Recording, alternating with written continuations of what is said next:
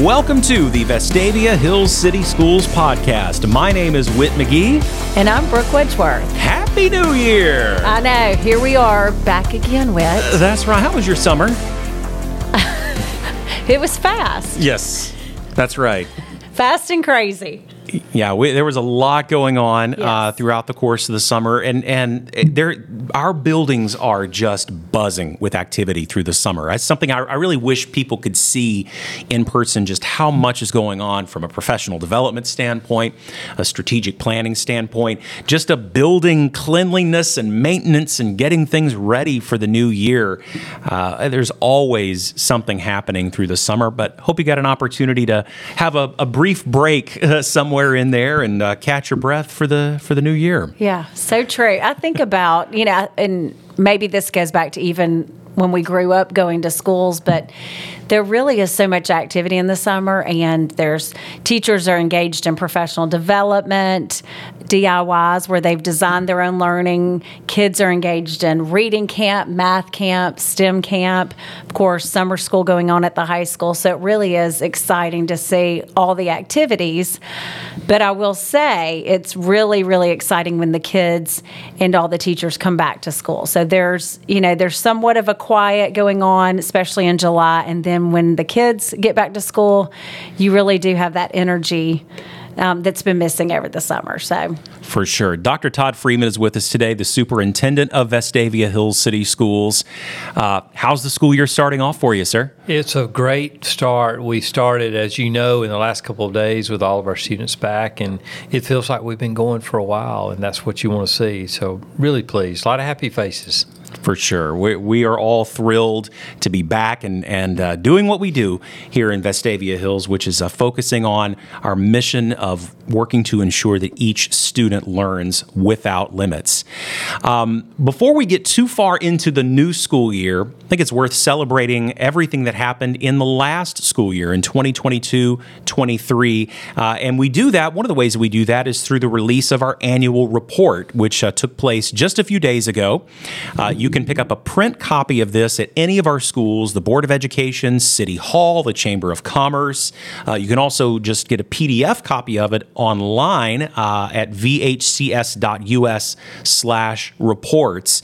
Uh, but what a great school year that we had last year, Dr. Freeman. It really was. And Whit, you know that uh, in 53 years, our school system has distinguished itself as, as a wonderful school system. And legacy is always a word we use when we're talking about excellence in our schools, and that's no different. Uh, so last year was uh, just continuing that, uh, and our students performed so well, so many really good outcomes. And, and, you know, when you talk about your mission statement, and our mission statement being what you said, that we want to provide every child the opportunity to learn without limits, we want to see what the outcomes are. And, and so we love to share just a lot of different ones uh, for people. There are many that we could talk about that would take much more time than we have, but we do focus on a few that I, I think really are indicative of the quality of our uh, students' experience. And some of the highlights that are really that Dr. Freeman recognized in the state of our schools address and we'll be talking about from last year. So just one example, 41 plus million dollars. That's remarkable. it is, and scholarship scholarships offered to students. And if you think about that, a scholarship in Alabama uh, would essentially pay. It costs about eighty eighty-five thousand dollars for a four-year tuition in Alabama, and forty-one million dollars would pay for a lot of student tuition. Uh, that just in and of itself speaks widely to how impressive our senior class was, and I believe about three out of four of our students had a scholarship offering last year. Wow. So amazing. Um, going on, I guess, staying somewhat on that academic side, 20 national merit finalists. Again, Yeah, that's right, and that's a that's the, the high in the state of Alabama, uh, and that's another example of how important it is for our students to perform well. And on this particular measure, these finalists are eligible for multitudes of scholarships. So that feeds into the $41 million in offering, which is fantastic. And I would note this over the course of our 53 years, we've had 604 national merit semifinalists, and that's remarkable. How about that? um, 87% of our AP students earned qualifying scores for college credit. Right. Right? That number continues to increase, uh, both the number of students taking exams and those who are getting college credit.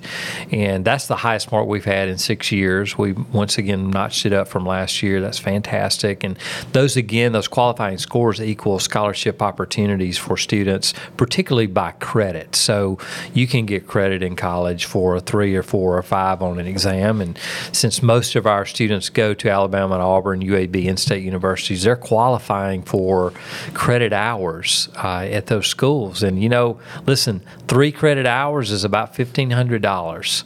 Uh, in savings. So when you qualify this way, just think of all of this. When you just get down to the monetary value of what our students are producing, the outcomes when they leave us, and, and it pays major dividends for their families, and that makes for a good investment.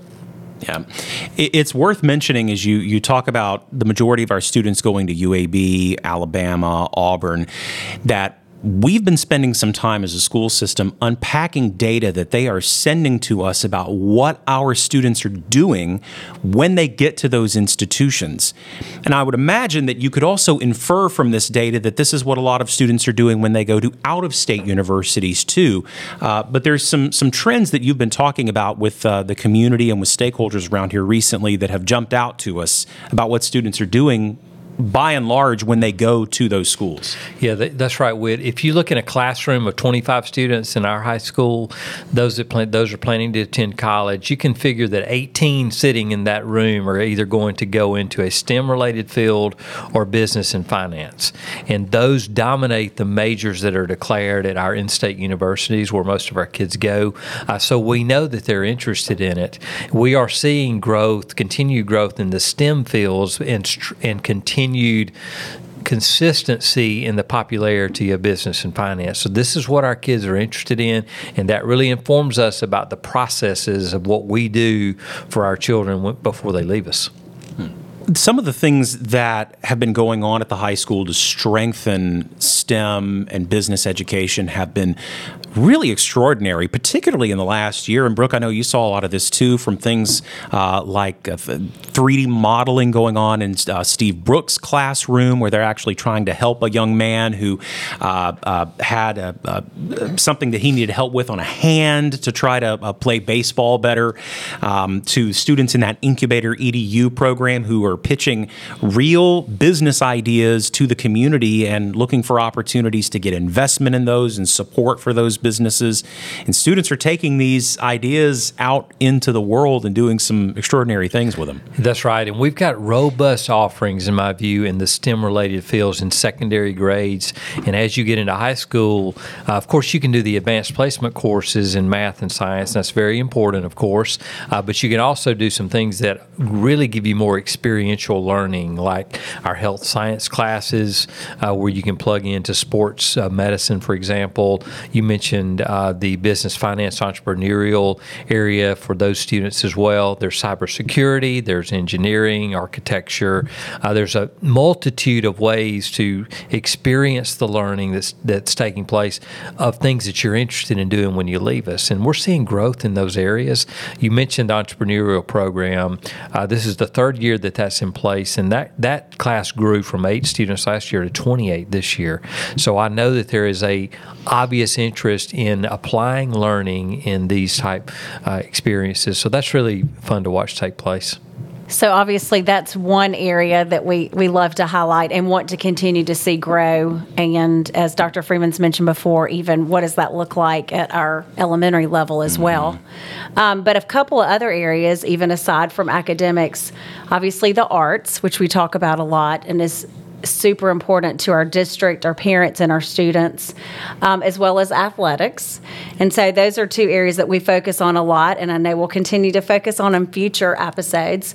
But we also want to talk a little bit about our character programs and the emphasis on core values. So, Dr. Freeman, what have you seen, I guess, really develop over the last year in that area? Well, I can summarize it best by a statement that was made by our SGA chaplain from Vestavia Hills High School last week when she spoke to over 900 of our employees and really thanked our teachers for all that they had taught her. And she didn't mention the academic pieces that we talk about that are so very important in the core of what we do.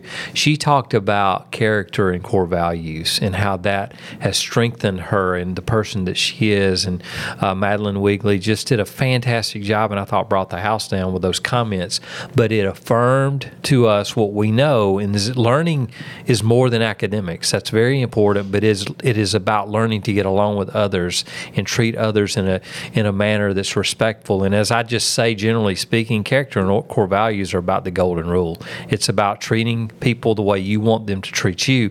And boy, we could really make progress if we did that. So our schools, it's in our DNA to talk about character and core values, to reinforce what our communities and families believe are important for our children. So that's equally a part of the work we do.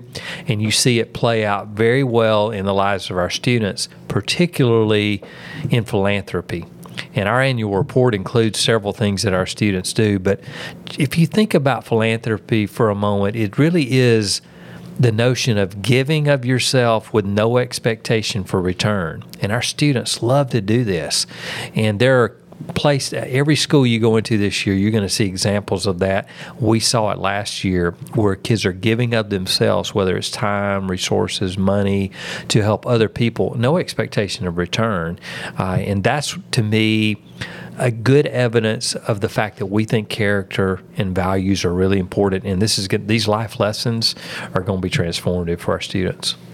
Some of the highlights from last year um, speaking to philanthropy and just our schools continuing to give to others and really give back to the community. So, one example 20,000 food items donated locally. Mm-hmm.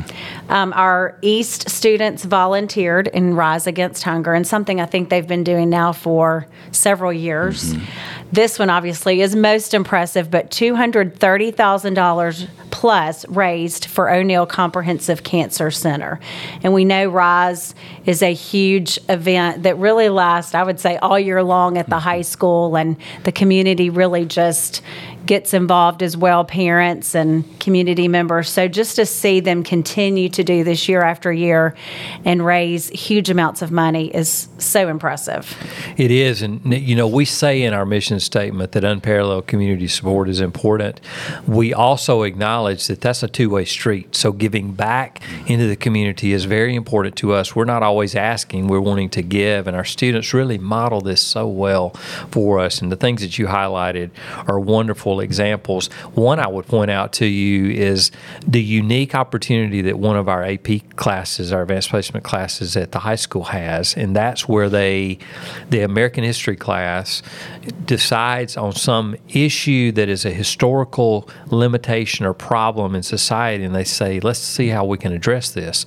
And through what is called their We project, they they come up with an idea that's going to be beneficial, philanthropic to some cause. And this past two years years, that class at the high school, students who have participated in this project have donated over 4,400 books to communities in West Alabama through a joint project with the University of Alabama. A great example of putting academics and character together for a learning experience that's unique and beneficial. Hmm. Well, um, I have to, to just share on a personal note the things that you're talking about with character and core values and philanthropy and students recognizing needs and opportunities in the world around them is something that is such an encouragement to me now as a parent in our school system. So my daughter started, started kindergarten uh, here and is is really enjoying it already. But this is the exactly the kind of thing that as a parent I want my daughter to to, to be exposed to and to soak up is just uh, being sensitive to the needs of others. But I'm also encouraged by the fact that there is a community of people in our school system who are focused solely on pouring into her life and being an encouragement and instilling that concept of a safe and nurturing environment in her uh, from the moment that she got there on her first day of school. Yeah, that's a great point, Whit character values are fundamental to dealing with challenges. And we you know one of our goals is to confront challenges our students have. And that goes a long way perseverance, dedication, respect, working with others, those are really important attributes to confront challenges, but sometimes that's not enough. And so, what do we do to stand in the gap uh, when that happens? And we want to saturate our children with loving relationships that are going to help them where their point of need is. So, if I went into an elementary classroom, what I'm going to see in Vestavia Hills City Schools is I'm likely to see as many as three, maybe four students that have maybe anxiety, depression, whatever the case may be. There's going to be a student in there that's family qualifies for a free lunch, so that may come with certain challenges. Uh, they're going to likely be a student in that room that may suffer from dyslexia and the challenge that that comes with. There are those who may have other identified challenges academically or behaviorally that, that has to be identified with. You can go on and on with the things that happen in a classroom. From the health perspective, there are likely two students in that room that have asthma. And so a teacher has all of that in their classroom to help move the students forward. That's a monumental challenge. It takes a lot of support outside the classroom for them to be able to help our children learn without limits. And so we're blessed. And we have 13 school resource officers. That's incredible. We have uh, 12 school nurses plus additional nurses for other needs. Uh, we have 20 counselors. We have a social worker. Uh, we have behavioral interventionists and a litany of other support partners that work with us to try to stand in the gap uh, of those times where character and values don't always get them over the hurdle of challenges. And we have to always recognize we're not going to make challenges go away. Our idea is how to help them confront them, deal with them, overcome them, so they can learn. Brooke, I know you can speak to this as an elementary uh, teacher.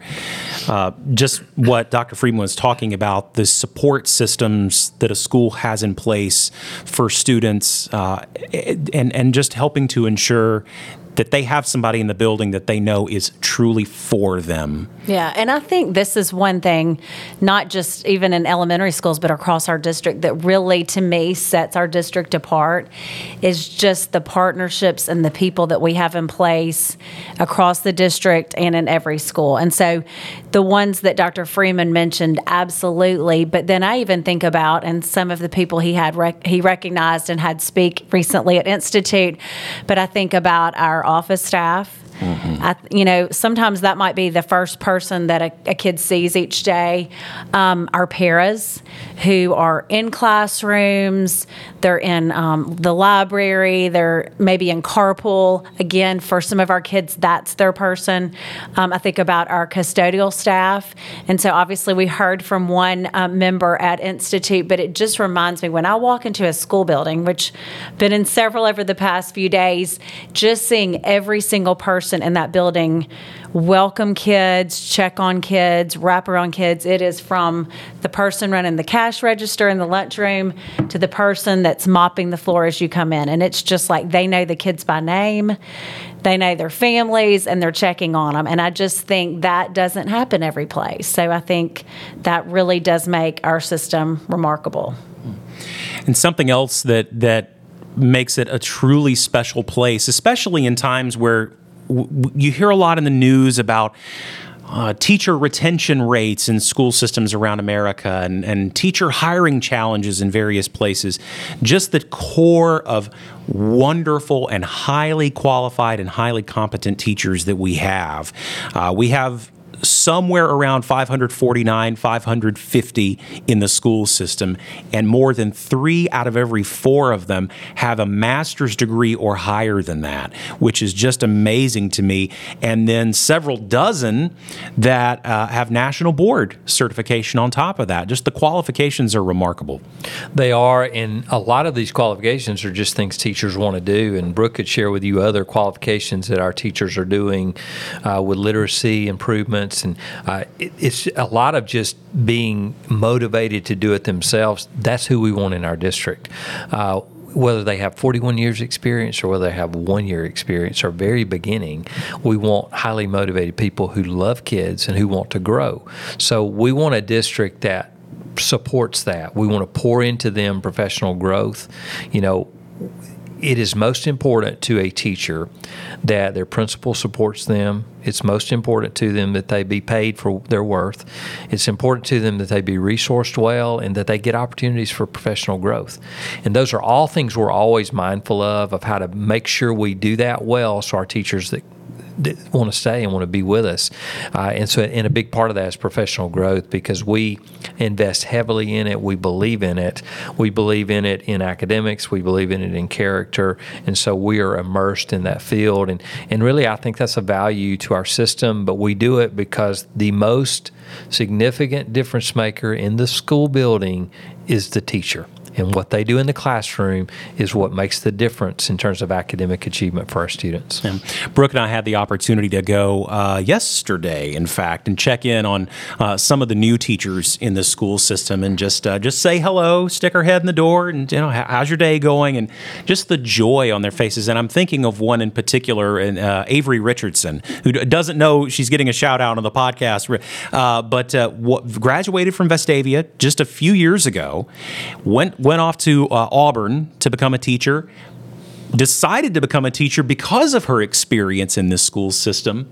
And now she's back here uh, teaching at Pizitz. And boy, it was good to see her yesterday. It was. I think that's, which obviously the start of the year is one of my favorite times, but just being able to go visit a lot of our teachers, staff, um, and especially new teachers yesterday and today. It's it really is exciting. They're so excited to be here, and I think it goes back to what Dr. Freeman said about for many of them, they've taught other places. Some of them have been teaching five years. Some of them have been teaching twenty plus years, and they said, "I was looking for somewhere where I felt like I could grow, continue to grow professionally. I was supported, and um, felt respected, and and that's why they chose to come." To our school system. So I think obviously we are very fortunate to reap the benefits of people wanting to come here and being able to tra- attract teachers who are maybe in their first year, maybe in their 20th year, but still they love children, they're eager about teaching and growing in their profession. So it's it really is energizing to see those teachers um, yesterday and today talking about that.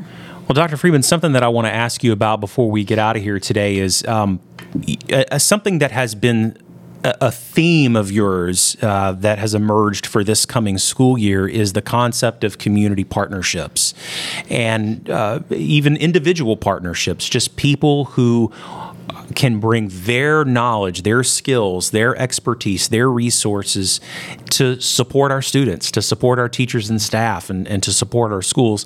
Can you unpack that just a little bit about what's been on your mind and heart as the school year begins? I, I know this. I know that our school system is excellent. It's one of the reasons we came here as a family. My children benefit from this. Uh, and so we the excellence speaks for itself.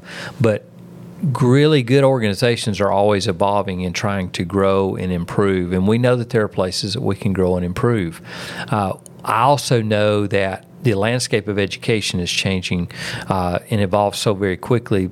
But what we're convinced and know for sure is that students learn best when they're engaged in experience learning. It's not like we went to school when they're actually involved in learning. Uh, and so, what community partnerships can do is bring experiential opportunities to us. And we have a lot of examples of that now. But if you think about our community uh, in terms of what people do, most of them are involved in either a business finance type background or they're involved in some STEM related field, science, technology, engineering, or math, those are the very things our students are most interested in. And I would also posit to you that while we're number two in the state in assessment scores, if we could improve assessment areas where our students have interest as they leave us, that is math and science, we would move even higher and probably be at the top of the state. And I'm convinced that can happen if we push in and bring into a different way of thinking how community can invest in schools. So it's not always about money. It can be about time, resources, about intellectual uh, capital, about things that you can bring in that would help our teachers and our students. So that's a variable that can change without getting more money fed into the system. So it's not always about that, but I'm convinced that that is an opportunity for us. And I know the capacity is in the community. Uh, and I know our teachers are excellent. And if you combine those things, the power would just be amazing. Well, that's going to be sort of a theme of ours uh, off and on this year on the podcast. And so I, I'll just issue a, a call to action. If you are somebody who is a, a business owner or a part of an organization or a group that wants to be a, a supporter of Vestavia Hills City Schools, we want you to listen to our next episode as we have our, uh, our guest on to talk specifically about community partnerships. Allie Pilcher with Vestavia Hills Community Partners will be joining us, and uh, she will talk about what they're doing. This is formerly Partners in Education, and uh, she is going to do just a great job with this, leading this program. So I'm really excited to, to let her share with what they are doing with community partners this year, the evolution of that, and the direction that they're they're looking to take that. So, please be sure to listen to that, and uh, we'll have lots of great guests on throughout the year. So, Brooke, excited to partner with you again. Yes. Another year. That's right. Dr. Freeman, thank you for joining us today. Thank you, Whit. Thank you, Brooke. Everybody, have a great new school year, and thank you for listening to the podcast. We'll talk to you again soon.